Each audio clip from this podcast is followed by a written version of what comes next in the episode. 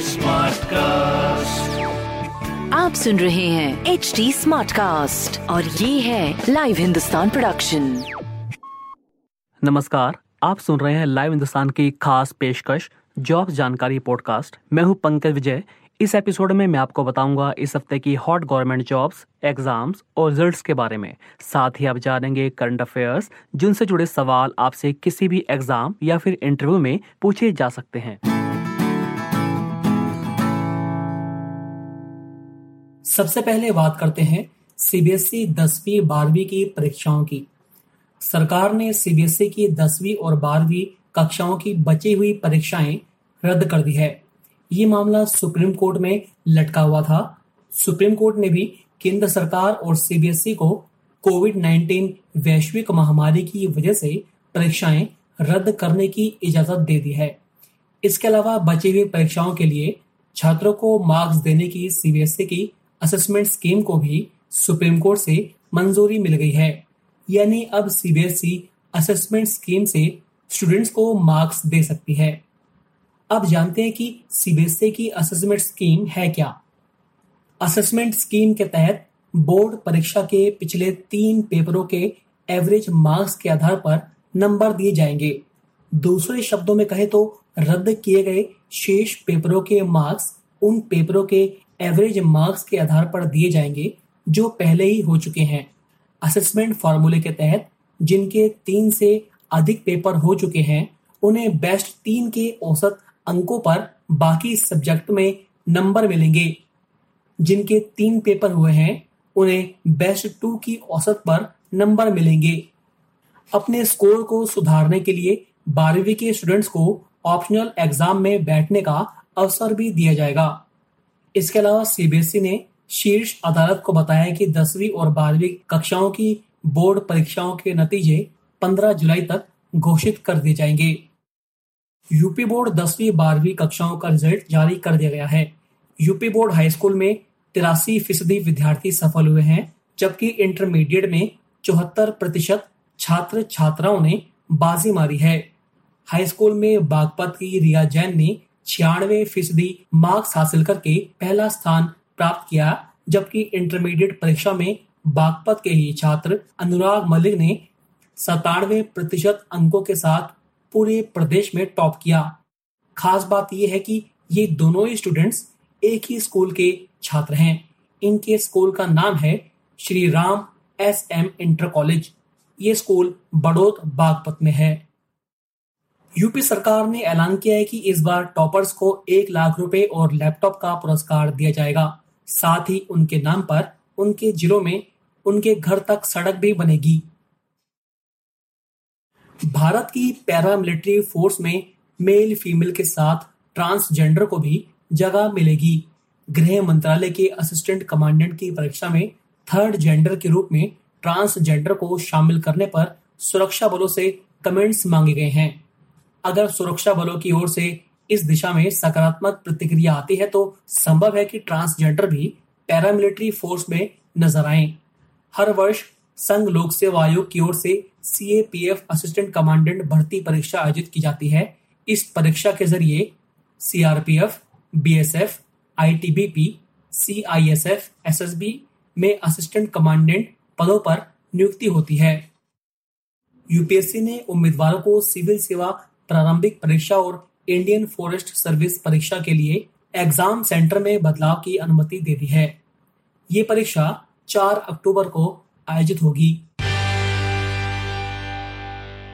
Corona lockdown की वजह से आई भीषण आर्थिक मंदी की स्थिति के बाद भी आईआईटी दिल्ली ने प्लेसमेंट के अपने सभी पुराने रिकॉर्ड तोड़ दिए हैं। यहाँ इस साल बम्पर प्लेसमेंट हुआ है। पिछले साल के अपेक्षा चार फ़ीसदी अधिक प्लेसमेंट हुआ है। आर्थिक मंदी की वजह से कई कंपनियों ने अपने ऑफ़र वापस ले लिए थे। उसके बाद भी संस्थान के छात्रों पर कंपनियों ने विश्वास जताया और उनको जॉब्स के ऑफ़र दिए। संस्थान के अधिकारियों के मुताबिक 1100 से अधिक छात्र और छात्राओं को नेशनल और इंटरनेशनल कंपनियों ने जॉब्स के ऑफ़र दिए हैं। स्टाफ सिलेक्शन कमीशन एसएससी ने एसएससी सीजीएल टायर वन 2019 का रिज़ल्ट जारी कर दिया है।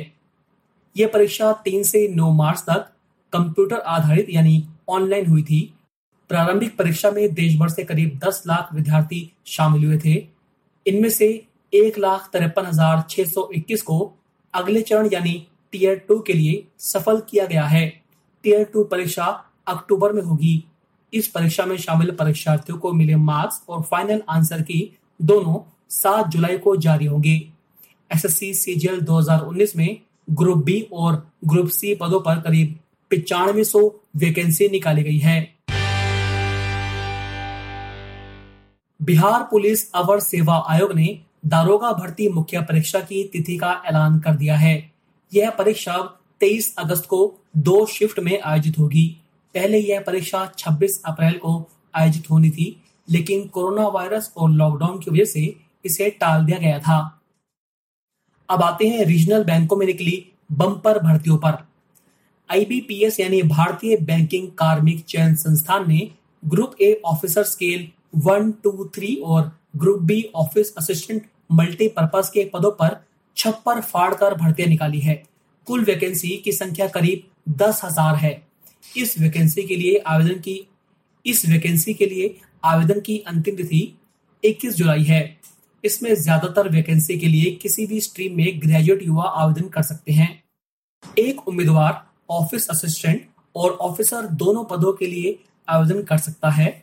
हालाँकि ऑफिसर कैडर में उम्मीदवार किसी एक कैडर, या तो स्केल वन, या स्केल टू, या स्केल थ्री में ही आवेदन कर सकता है।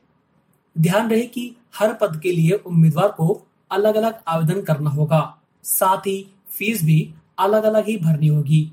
अगर आप इस शानदार मौके का फ़ायदा उठाना चाहते हैं तो www.ibps.in पर जाकर अप्लाई कर सकते हैं।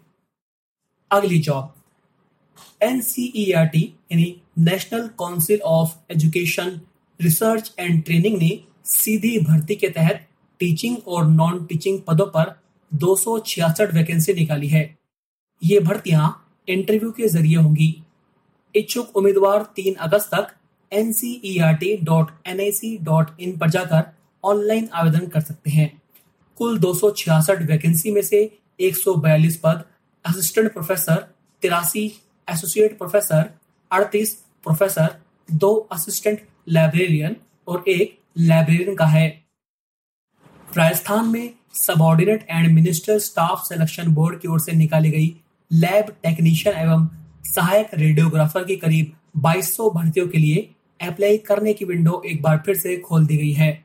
लैब टेक्नीशियन की एक हज़ार एक सौ उन्नीस और सहायक रेडियोग्राफर की एक वैकेंसी है।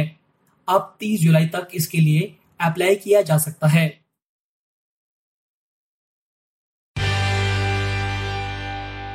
तो अभी के लिए इतना ही। आप फेसबुक इंस्टा ट्विटर के ज़रिए मुझ तक पहुँच सकते हैं। हमारा हैंडल है at the rate H T नमस्कार मैं हूँ एच टी उम्मीद है कि आप स्वस्थ और सुरक्षित हैं। इस मुश्किल वक्त के दौरान सुनिए एकजुट रहने का हमारा पैगाम ये सच है कि अकेले रहना आसान नहीं होगा, पर क्या पता अपने घर से काम करने पर जहाँ हम अपनों के साथ महफूज हैं, हम ज़िंदगी जीने के नए तरीके ही सीख जाएँ। शायद हम अपनी और अपनों की आवाज़ों को बेहतर सुन पाएँ।